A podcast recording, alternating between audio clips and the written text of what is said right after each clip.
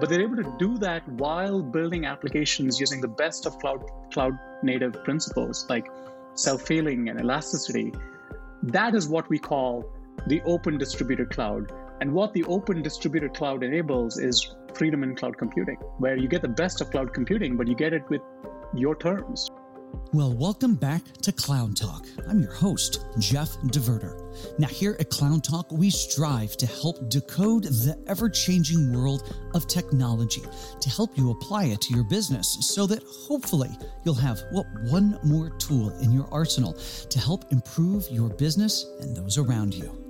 Now, in today's episode, I have the great pleasure of having founder and chief growth officer from Platform 9, Sirish Raghuram. Now, he's here to help us better understand not only the mission that Platform 9 is on, but also Sirish's own multi decade career that has led him from Pune, India to Silicon Valley and has had him and his team contributing to some of the most influential and important software utilized by most enterprises. Now, of course, stick around after the interview. As always, I'll have a few thoughts that I want to share with you about the episode. And also, if you aren't already a subscriber to Cloud Talk and do enjoy these episodes, well, now's the best time to come and be a subscriber and maybe even give us one of those five star reviews. They really do help. And with that, on with the episode. The line between application and infrastructure is virtually invisible in these modern apps. The kind of thing that a global computing fabric with immense resilience and scale can deliver without even breaking a sweat. That's really what the promise of the cloud's always been. It's all focused on the business objectives. That's where we craft the plan. In the tech world, we like to celebrate the lone genius, but I'm just going to tell you right now, they're just the convenient face as founders to focus on. Welcome to Cloud Talk. Here's your host, Jeff DeVerter. So, I am joined today by co founder and chief growth officer, Sirish Raghuram. Sirish, welcome to Cloud Talk. Great to be here, Jeff. Thank you for having me. Absolutely. Hey, I think I want to start by by talking about your title, Chief Growth Officer. I like it. What does Is it that mean? Is that even a job, like a real job? Like who makes That's what I have to that? ask Like, because isn't that everyone's really, re- shouldn't everybody have that as a subtitle in their job, in their you know? Yeah, you know, I um, there's a there's a bit of a story behind that, uh, but I um, you know it's it's an interesting title. I actually had to go read what what does what does this title mean. Um, it's actually interesting. You know, I think we're in a new world where essentially, like, we think that there's a huge opportunity for Platform Nine to serve our end users. Our end users are ultimately, you know, we serve enterprises. Enterprises have operations teams. Operations teams have their end customers are ultimately the developers in the business units that drive their business, right? And so the my my role here is to really focus on our end users and their journey to cloud native and how do we help them you know get there faster be more successful get more value out of it and do that with a lot of technology and product innovation so that's really what the, the role is so it's not like a, a classic cto role but it's a combination of users technology uh, you know their journey and and growth So, so super interesting. And as I think about that definition in context of, well, a little bit of the, the homework that I did ahead of us having this conversation, um, it sounds like that is a title that you have been, uh, well, you just had to look it up. You have been refining as an individual, even from back in, I would call it your university days. I mean, the the awards that you won there, um, and the uh, um, the competitions that you were in that you came out in number one, understanding what problems were, applying technology to them, and and uh, coming out on top uh, seems to seems to be a bit of a mantra for your career. You know, I now that you mentioned that, Jeff, um, I think there's, there does seem like, like there's been a little bit of a pattern here, uh, Yes. and I think it's uh, I think every entrepreneur I think does I think every entrepreneur ends up working as a chief growth officer, whether they call it that or they call themselves like some kind of founder or something else, CEO or anything else. And so I do think that, like, you know, when you're thinking about growth, when you're thinking growth of your company, but growth of the product and growth of your customers and the growth of their, their how can you help them in their journey? I think that's that's I think a part of every entrepreneur's thinking and DNA.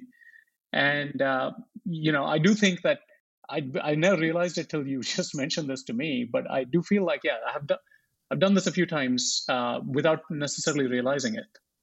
Right, right, and um, and as somebody who's who's had the opportunity to clinically look in at your at your career over the past couple of decades, and you give that explanation, I look at it, it makes sense, uh, especially when you look at at the technology that you were applying over the time. And this is one of the things I thought we might unpack a little as well, as I think it's important um, and and is a bit of a side story too, and that is where technology was sort of in these different evolutions. So let's so if we go back to say like the year 2000, you're you're what finishing school, about to finish school uh, at Pune University, and um, and what's the technology of the day? I mean, you're coding, you're winning awards for single fastest coder uh, at these competitions that you join, um, but what's the tech that you're working with at the time?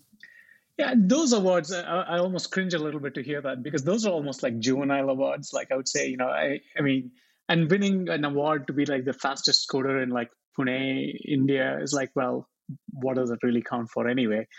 Uh, but, you know, at the time, um, I had the opportunity to intern with a Bay Area startup at the time called Selectica. And just this morning, it's interesting uh, how things connect. Just this morning, um, I'm a huge fan of cars and car design, electric cars. I'm like crazy about them.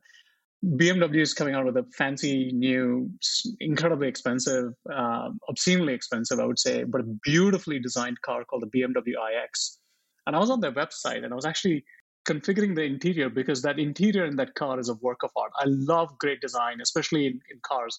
I was configuring that interior.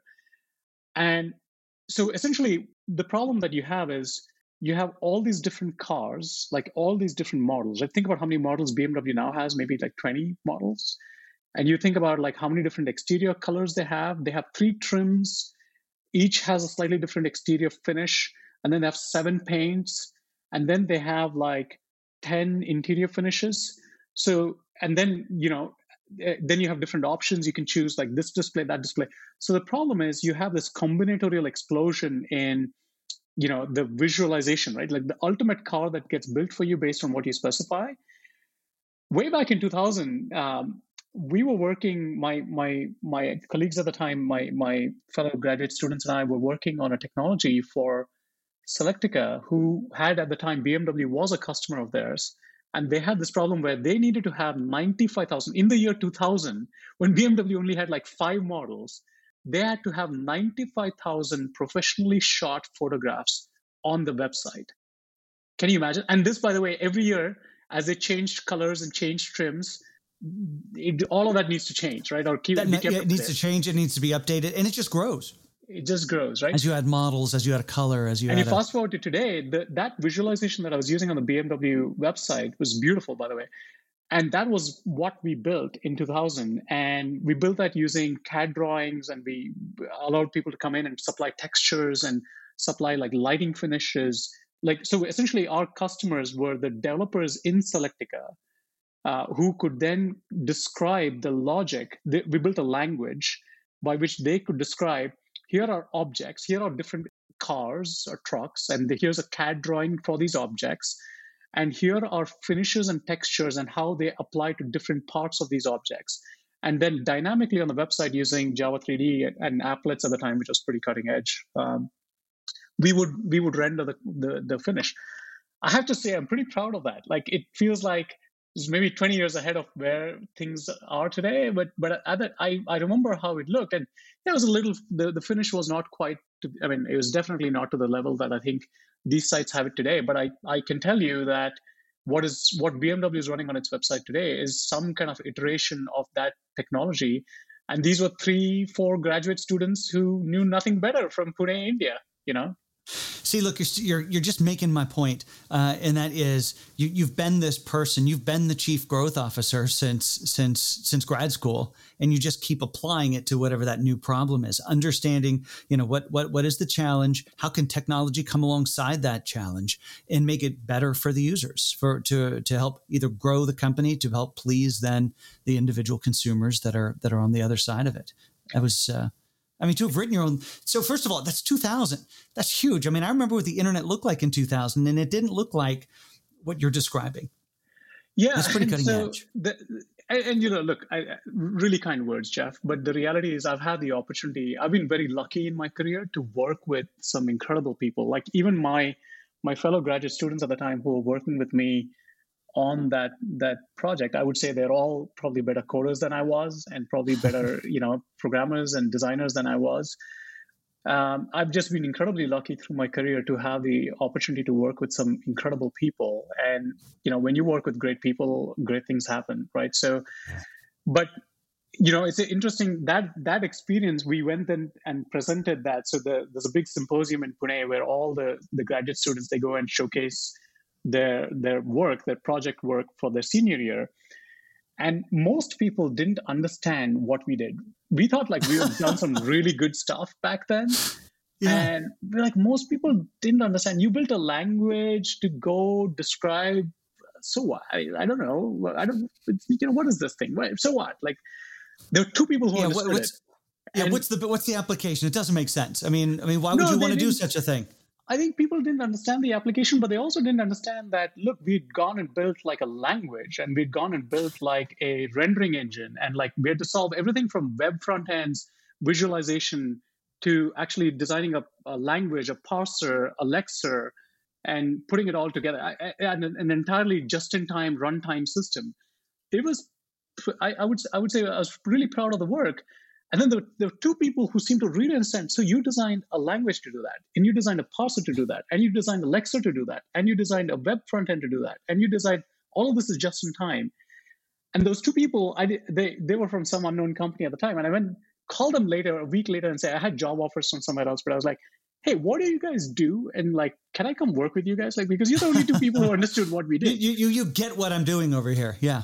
Yeah. And, and as luck would have it, um, that was you know my a, a big break for me because um, that company ended up was doing some work for VMware, and I had the opportunity mm-hmm. to to join VMware when VMware was not a household entity. It was not like a household name. It was very early days in 2001, and I started to you know work with VMware. And right, you know, employee, employee 18, if, if I remember your your stat Bich, from earlier. Bich Le, our co-founder at Platform Nine, uh, our chief yeah. architect and co-founder, was employee 18. He was my mentor. Okay. I was okay. slowly probably VMware was 150 people by the time I started working okay. with them. Yeah. Got it. Got it. Still extraordinarily early days, back when nobody understood what virtualization actually was. Yeah, and you know the reason why I really wanted to work with VMware, Jeff, was because I was a developer and I wanted to use a Linux machine, but I wanted to play Age of Empires after hours. Age of Empires would only work on Windows machines, and VMware would allow us to run like Windows virtual machines on our Linux desktops. So it felt like a really important contribution to society to say, you know, uh, you can run Windows on Linux so developers can play Age of Empires after hours. So it felt like a really important thing to contribute to society at the time. I had a, I had a, I had a similar um, situation early in my technology career as well. I was leading a, a team working like a, on a project. We were building these very large uh, clustered systems, and uh, and we were using them for little gaming after hours as well. Um, uh, the, the, whole systems team. So now I wasn't, you know, getting Linux to work on uh, or getting Windows to run on a Linux environment so that I could I could play Age of Empires and writing that on my own. But pretty pretty incredible. But again, looking at what is the challenge and how do you solve that through technology? That's kind of the a, a huge element of my conversations with customers, my conversations in, in these types of settings is you know as as technologists, it's easy. I'd say a technology hobbyist gets excited about technology for technology's sake isn't it cool? Isn't it shiny? Isn't it amazing? But it's technology professionals and technology leaders who see technology and can apply that to life. And how can we make life better? Now, life back, you know, in early 2000s when you joined VMware is I really want to play Age of Empires and I don't want to run a Windows desktop. So how can we solve that problem?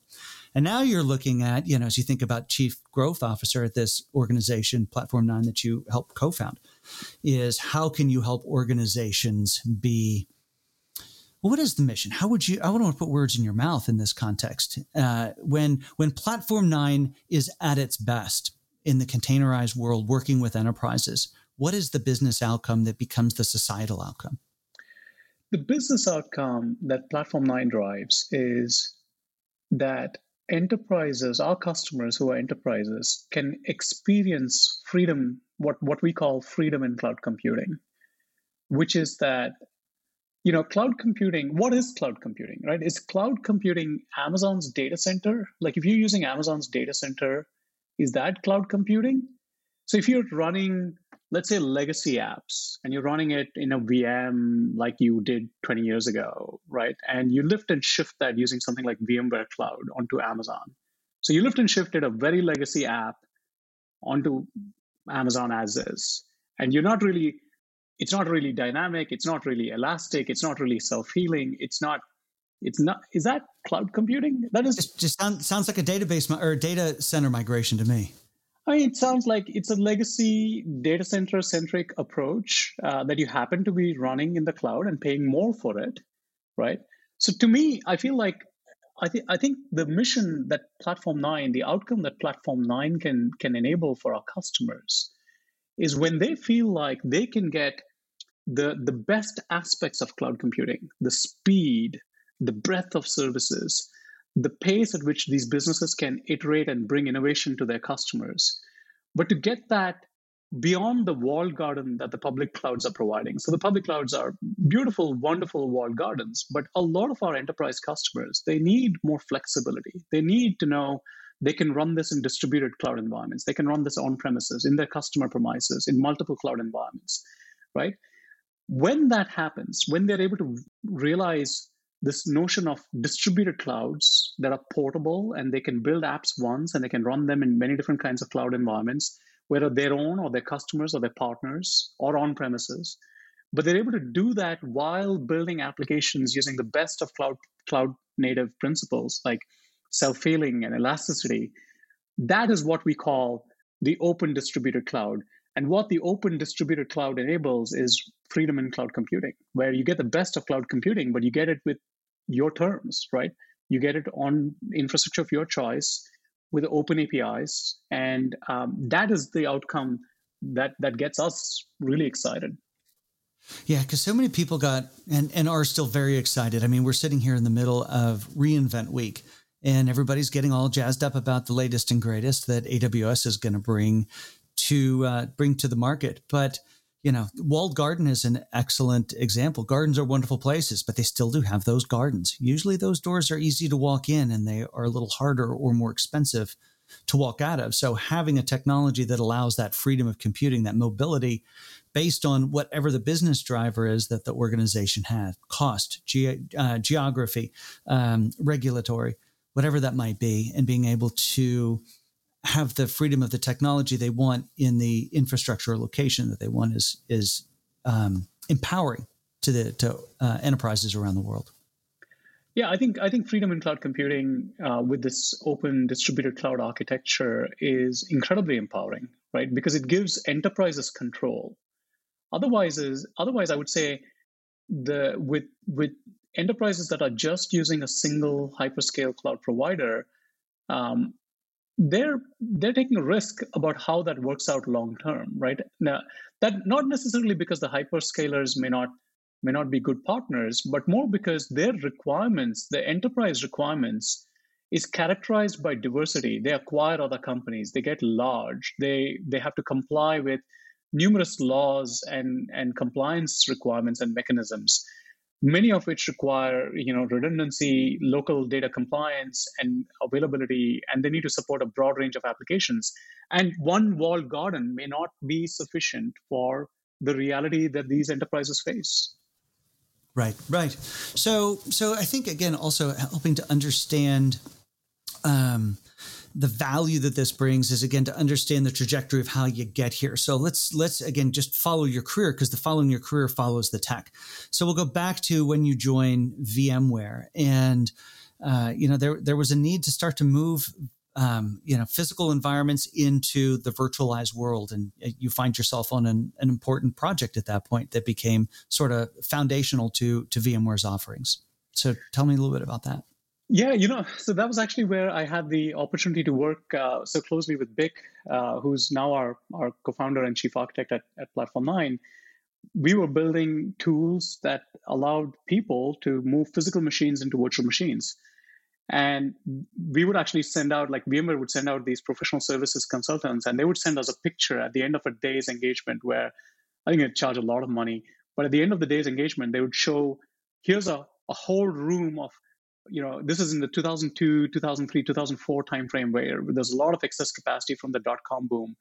Tons of servers lots of like power cooling issues. But you know people needed to really downsize and consolidate that. And our consultants would walk in with this tooling that we built. It was at the time called p2v assistant. It then became vmware converter. And they'd walk out with like one rack like that 20 racks were now consolidated onto. And the before and after for the customer right how much power it saved them, how much space it saved them, how much cooling it saved them. Uh, and the fact that it made their environment more manageable and that they're, they're now starting to get this value of hey now i can start to operate all of this using virtualization and the benefits of virtualization was was really gratifying i would say it was really really fun days and and then you know that led to the the rise of you know this this tooling and associated developments at the time was vmware's vcenter which was being built at the same time, became what became called uh, what came to be known as virtual infrastructure, which evolved into vSphere, and and so we had the opportunity to to make significant contributions in that journey, uh, leading multiple products in, in part, as part of the vSphere uh, platform. Incredible. Now, at, at this this time, you know, we think about VMware's trajectory. They're at the beginning of their arc you know, they have this idea that virtualization could be a thing. Uh, and all these subsequent additions to the tech just is building upon that. And when you and I were talking before, you know, you talk about how VMware got to a point where there were just there was just there was inertia challenges. It was getting bigger. It was uh, the tech needed to be sort of revamped. You were on the team helping to you know take your your own creations and and um, and take them to the next level, version one to one point five, to, and and carrying it forward. And you talked about the the the the phrase and and refer- referencing the book, of course, the innovator's dilemma, and and I, I, of course I'm familiar with it, but I did a bunch of other digging into it. And what I realized is I I had a misunderstanding of the term innovation. I was was looking at innovation as a term that was synonymous with creation. Here was nothing, and we created something. You know, you came in and saw the virtualization software that existed and took what was already there and raw materials that were there and added to it. You combined new things into that existing environment to innovate that along uh, in its journey. And I think it's important to understand that that uh, that process of innovation at the beginning of the arc of, of a technology of an organization, it's all empowering but it gets challenging in the concept of the the innovator's dilemma. And you know not throwing rocks at any past organizations or whatnot but how did that apply in the context of where you were where technology was in its in its um, existence? You talked about some some some customers i don't know if you will reference customer names here but you know that that looked at moving into these environments and the cost that was there. So maybe unpack innovator's dilemma because that's ultimately that core catalyst that that got you to thinking maybe there's a better way and and the genesis and then into platform 9 yeah and, and jeff uh, you know the the reality was like i'd been a veteran engineer at vmware at the time. You know the company was maybe you know as of 2012 the company was maybe 14 years old and i'd been there for practically all of my adult life you know? So it was being there i think was one of the my the professional honors of my career and i learned a lot i got the opportunity to work with some incredible people but the vmware that i joined versus the vmware of 2012 2013 was a very different place uh, the VMware that I joined was a was an innovative company that would create solutions. It would imagine solutions. Engineers were allowed to dream and run free and run fast and build things, build solutions, and it was always about the user and what we did for the user. And so we, I talked to you about how P2V Assistant, Virtual Center became virtual infrastructure, became like this vSphere, uh, which became incredibly successful. But over time, I would say from the 2009, 10, 11, 12 timeframe, my peers outside of VMware, the developers outside of VMware, who would always, by the way, talk to me about VMware this and VMware that and VMware developer tools and other you know things, were increasingly talking to starting to talk to us about, hey, you know, we're getting all these things from the cloud and we're building these cool things from the cloud. And Instagram, Netflix, and Instagram would come out and write their blogs about how they're building cool services on the cloud. So almost it started with a with almost a juvenile sense of, hey, we got the goods at VMware, right? Like, why, why you why are you guys looking at this other stuff? So it was almost like a juvenile sense of, hey, use VMware. We we, we yeah. got the goods, right? Yeah. And uh, so we my my co-founders at Platform Nine and I were at the time lead engineers at VMware, and we were brought in to help um, uh, with VMware's cloud products at the time, which were having some problems. We were very frustrated by the fact that it took us a year to fix some fairly minor things and we got done in like two months and then we had to wait like seven months or eight months for the rest of the because we would do like one big release a year okay so so it felt like in a year you could do two months of work and then for eight months you had to kind of twiddle your thumbs while customers were waiting for bugs and fixes. And then we're like know amazon is shipping like tens of times every day or you know individual developers in amazon can ship a service so quickly. Here we are like it's so inefficient right? Like and developers and, and our users are having problems and we're not able to get solutions to them quickly enough. And then at the end of the year, into the 2012, one of our largest customers, I shall not name them, they're a major uh, security company in the Bay Area. They were one of our largest users at the time. They had somewhere around 15,000 VMs on multiple data centers, and they were waiting on a bunch of fixes that for a long time, right, that we had fixed in this release. Over a three day weekend or four day weekend, they weren't able to upgrade from the old version to the new version. Okay and their ops team had scheduled downtime. This was over a long weekend, and they were not able to upgrade. We had like people on call. We were not able to upgrade them from the old version to the new version, and it was this like just incredibly frustrating thing. Like a year to ship a product, right? Which with fixes that only took us like weeks to develop, and then like our biggest customer who has the most pain from these things is not able to upgrade to this. Like. Ugh then we went to meet with other customers, and I told you about them. I shall not name the customer, but I was pitching them. They were having problems with Amazon, like cost outages and you know other issues. And I said, "Listen, you've outgrown Amazon. It was fine when you're a seven seven person company. Now you're a three hundred person company. You need a true enterprise grade. Yeah, it's enterprise cloud. up here.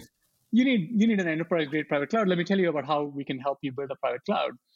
I shall not name him, uh, but let's call him by first name. His first name was Scott. Scott looked at me and he said, "Son, sit down." right? I've been a VMware admin like for five years. And the problem with what you're saying is this and this and this and this. So he said, look, ultimately, with Amazon, I don't need to manage this. I don't need to babysit it. It's delivered as a service. With your solution, I have to go hire a bunch of people. I have to, which is very hard to do in the Bay Area. It's super expensive, takes a long time. And then I have to go put together this private cloud like um, uh, you know stack and then deploy it and then you know VMware's costs come in and the hardware costs come in. So you see, he said Scott said to me, 18 months from now, after paying some five six million dollars, there is a 10% chance that 18 months from now I could have the cloud that I need today. And he asked me, if you are in my shoes, tell me what am I doing wrong? Tell me where where is the flaw in my argument? And would you make this bet? Like if your job was on the line would you ask your CFO, who's just had a cost outage on Amazon, saying, I can fix this cost outage in Amazon, but you need to give me $5 million and give me 18 months, and there's a 1 in 10 chance that I'll give you the cloud that you need today, 18 months from now. And it was just this moment where it all kind of just. It all sort of clicked for you. It was just like, we're not in the picture. We're irrelevant. We're obsolete. We're, this is not working, right? And then there's this really deep introspection on why is it not working right like because the fundamentals of what technology vmware had the virtualization the hypervisor was the best in the world So how is it that we have the best infrastructure technology in the world, but the the end customer feedback is it's too hard, it's too slow, it's too expensive, it's too painful compared to what the public cloud gives me. That was the genesis of Platform 9. That those these two there were other things as well, but these two customer conversations. One was an existing customer, our largest customer, who couldn't upgrade after waiting for a year for some fairly critical fixes. And this other customer who should have become, I think, a customer of ours at VMware, but just, you know, the it didn't make any sense. The experience was so painful. And the realization we had was there is there are people who want more flexibility and freedom in cloud computing. They don't want to be limited by the walled garden. But it needs to be as simple and as easy to use as the walled garden, right? Like if you're if your neck is on the line and you have to deliver value to your business, if you're a CIO or a VP of IT or a VP of platform engineering, a director of DevOps somewhere, you cannot go today in this day and age you cannot go and say i need a long time to go put together a platform strategy that works. Nobody's going to give you that time. It needs to be near instantaneous. And that was the problem right? The the whole traditional software delivery um, with the infrastructure focus that vmware had was getting in the way and we needed to completely start from scratch and start from the user back down and say, what is the simplest way to deliver this need? Yeah. Yeah. So, wow, that must have been um, a lot of adjectives come to mind: humbling, um, challenging to go back from those those meetings. Uh, so back you go to VMware, uh, you know, go back re-engineer, and that's where I guess really in our, our prep we we talked about innovators dilemma. How do you then, you know, take these new innovations and apply them in a new construct? Um, and at the time, that wasn't that wasn't a huge focus. So you know, not to uh, again, not to throw any any uh, any mud at, at any one particular company here, but you use that then as the catalyst into into Platform Nine. So if that was the challenge, if that was the the pain point, how does Platform Nine then solve that? We talk about this this this freedom in computing. Uh, obviously, it's container focused, so there's a there's a requirement in a Kubernetes environment. Um, but but tell me specifically the tech then that that unlocks this. Yeah, so the, the so how we deliver freedom in cloud computing is is essentially with three three different layers of the solution, right? One is it's SaaS. Okay, at the core of it is it's it's SaaS. If you think about the the hyperscale public cloud, one of the beautiful things about it is you cannot get up and running in no time. Why?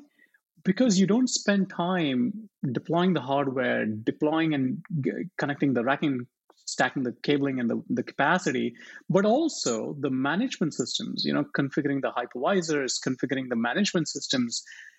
All of those things are kind of taken care of for you because it's a service. It's a SaaS service. You can sign up and you can go, right? So the core is a SaaS model. The next layer around that is how do we provide like an open distributed um, capability to run like clouds and applications without any lock-in with the freedom to, to get like modern cloud native applications but with the freedom to run them anywhere. That is where containers comes into the equation. We also support vms and vms have their place. There's there's a range of use cases for which vms are better than containers. So we're not a container centric company not a vm centric company. We support both.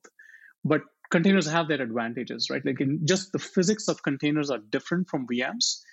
And you know, Docker, one of the big innovations that Docker brought to the fold and containers brought to the fold is they're portable. It's the same image that runs consistently no matter which environment you run it on. That's very powerful. And it's a small image. It doesn't include a whole copy of the guest OS that virtual machines have to deal with. So it's smaller, it's more developer friendly, it's portable, it runs consistently everywhere. And technologies like Kubernetes then give you the orchestration services around the application, right? So an application, but you need, you, it's not just a, a single Docker runtime, but you need the ability to spin up a collection of these runtimes. You need to be able to connect them to the out, outside world, route traffic to them, connect storage to them, set up network policies, right? And, and consume like other application services, interconnect them, right? Microservices that is where Kubernetes and the cloud native ecosystem comes in to enable applications that are written on these open, you know, cross-platform uh, formats. So the core is the SaaS management experience that makes it all simple, easy, instant, self-serve. So you go to platform9.com today, you can sign up and you can be up and running in minutes. But then the next layer is these these cloud services that are built on open source, industry standard cloud native that runs anywhere on any cloud, on Amazon, on Azure, on Google, on prem, on VMware. It runs everywhere. And then the last leg is you can bring this to, and you can run this on any infrastructure of your choice. So you can bring your own infrastructure. You can bring your own VPCs. So you can bring your Azure, your Amazon, your Google Cloud environments under management. You can run them on VMware. You can run them on bare metal. You can run them at the edge. So those are really the three the three rings to the architecture that makes up that that helps us deliver freedom in cloud computing. And that's really the the ability to kind of go back to a clean sheet of paper and say, we need to start from scratch and really think about the architecture for a distributed cloud, an open distributed cloud, without some of the legacy and baggage that we had at VMware was was really the reason why we started Platform 9 is because at VMware, our success in building vSphere meant that you had to do everything with vSphere at the center of it. It doesn't, even though users had moved on, right? Like what users right. needed was something different. Yep. Yep. And uh, so, so really interesting. Um, and that, of course, enabling enterprises in business to then deploy whether it's in-house applications or whether it's their new, you know, latest and greatest thing they make available on the internet, uh, available out to the world. Any applications of any size, any any geography, any span, uh, and the freedom to run that anywhere. But uh, Sirish, it kind of brings me then to think to think I want to ask you a question specific then to those applications. So now we're going to, uh, I want to ask you a question about an article you wrote not long after what happened earlier in, in the year in January. And you speak about the immaturity and na- naivete of, of people on the internet and how that's spilling now out into, into the real world. And so as we think about these applications and these constructs in the, in the digital world and the need for a moral compass was was the phrase that you used. You know this is where we've entered into personal opinion time but what do you think the internet needs? What do you think people need? Do we need legislation? Do we need guidelines? Do we just need people to grow up a little and be a little more compassionate? Oh boy. Uh, you, i know. you, you, you, are going to get hard. me going jeff you're going to get me going here. I do have strong opinions. Um, obviously my own personal opinions and don't represent that of my employer or Certainly. or or anyone else but you know Elon Musk is a colorful character but you know I think shortly after the what happened on January 6th I think he he put something out on Twitter which I thought was remarkable about how Facebook started as a way to rate women on college campuses. Yeah and he drew a link between that. I think it's like a and to this this man in the the skull suit, like in the the horn yeah. uh, helmet, standing on the That's right. Capitol. And that was that was brilliant because I think that it's it's incredibly honest and real. That you know, and and I think the thing to me that I personally really get upset about is, and I have, by the way, m- many of my close friends work at places like Facebook, and I uh, I think Facebook has worked on some really cool and innovative technologies. Like Magma, I think is a fantastic innovation from from Facebook. But you just look at you just look at what technology is doing to society, and you've got to be able to talk about: Are we doing good for society, or are we doing bad for society? Right? Like you know, farmers knew what they were what they were growing, and they knew whether it was a good product or was it a bad product. Like you know, blacksmiths knew if you're working on metal uh, weapons, you knew that it could be used to cause harm or to defend people. But gun makers, right? Like throughout our our evolution as a species. Uh, by the way, I love this book uh, um, on uh, sapiens, which talks about like really the evolution of humankind and the biology and the psychology behind how we've evolved, right? As a as a as people, as as as a species is fascinating. But I look at what we're doing with technology and I'm like, some of our brightest minds, like this is a well-known statement from I think I think it was a Google engineer, if I'm not mistaken, right? The brightest minds of my generation have spent their time thinking about how to get people to click on ads. And you think about that, and then you think about the, the, polarization in society that is made possible by the fact that there's really powerful economic engines, like that that thrive on engagement, right? Like it doesn't matter if it's uh, if it's you know it's false, if it's real. It doesn't matter if it's it stokes hate, it stokes divisiveness. If it drives engagement, if it drives eyeballs, it drives sharing, it drives more impressions. That's, that's what drives the bottom line. So, so you got to do that, right? Yeah. And the, the, you think about it; these are some of the highest paying jobs in the technology industry. That's right. Um, you you know, working at Facebook or maybe on the Google Ad Engine, some of the highest paying jobs in the technology industry. Doesn't that seem wrong to you? That you know that the best jobs in technology are the ones that can be the most harmful to our society, to our constitution, to our capital.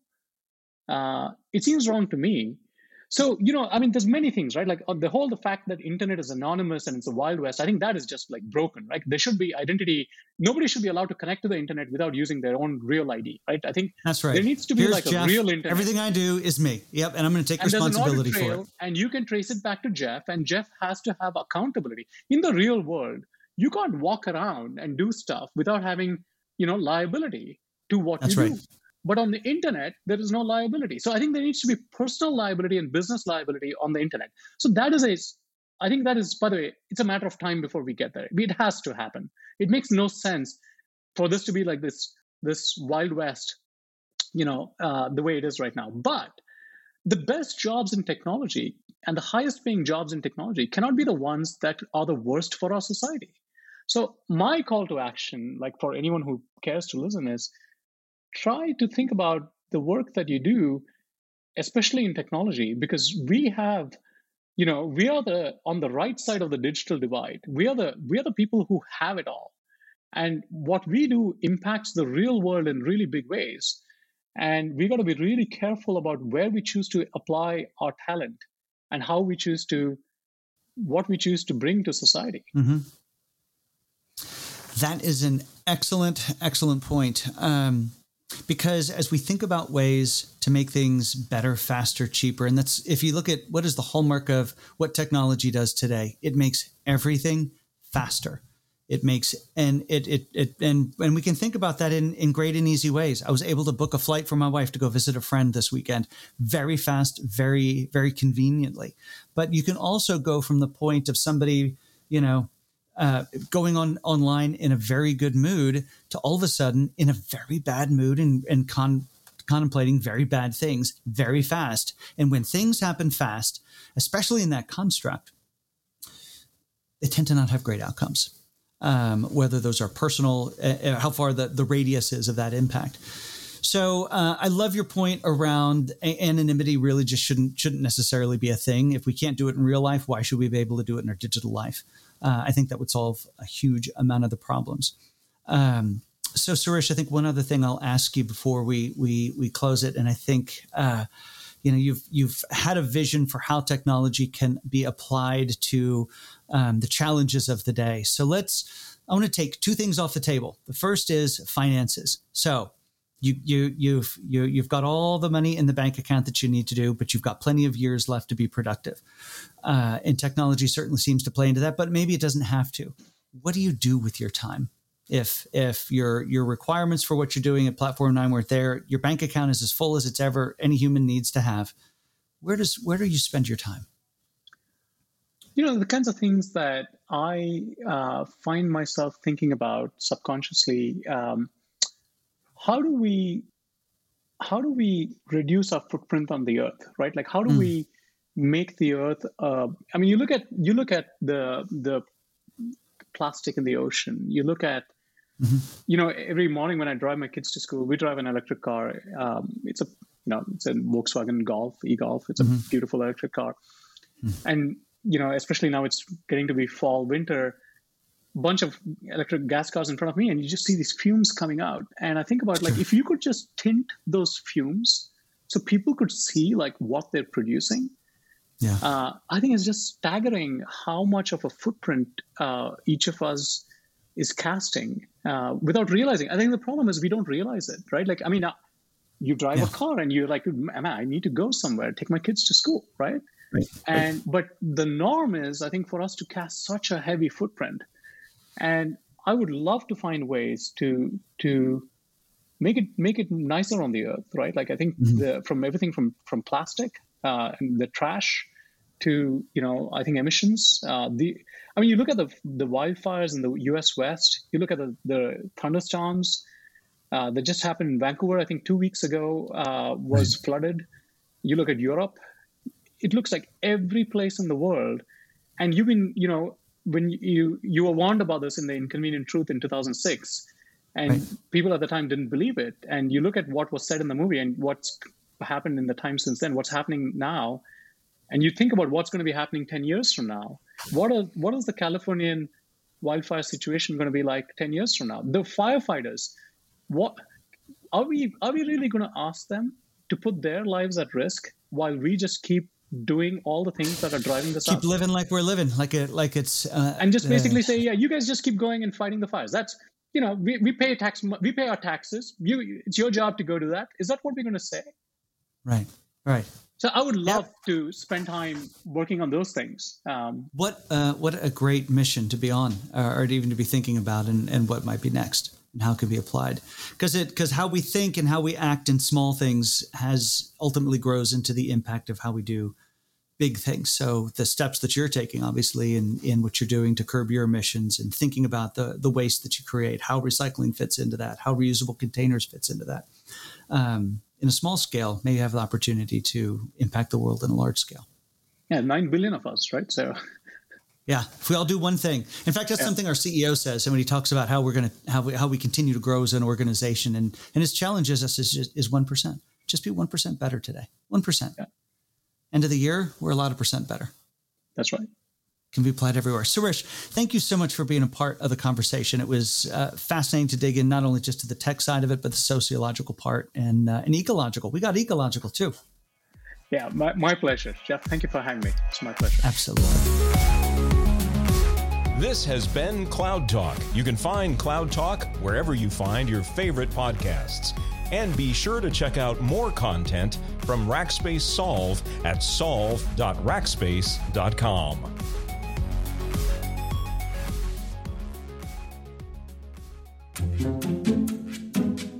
Well, this was one of my favorite conversations I've had on the program in quite a while. Sirish is a fascinating, smart, and I'm sure you've picked up on this as well, humble man. I really like the phrase that he used a few times that when you work with great people, great things happen. Words to live by. Make sure that you go check out Platform 9 and see what those folks are up to. Maybe they can help you and your company on your own cloud journeys. Well, with that, we're at the end of another episode. If you subscribed earlier to Cloud Talk, awesome. If not, there's always time. You can find us wherever podcasts are found. And also by subscribing, you'll now get to hear the episodes that we record every Tuesday and Thursday at 8:30 a.m. Central Time on what we call Cloud Talk Live. I'd love for you to pop over to LinkedIn or YouTube or Twitter on the Rackspace feed and be a part of those events. Your participation helps drive the conversation. Well, I hope you have an amazing day. Until next time, I'm Jeff DeVerter for Cloud Talk.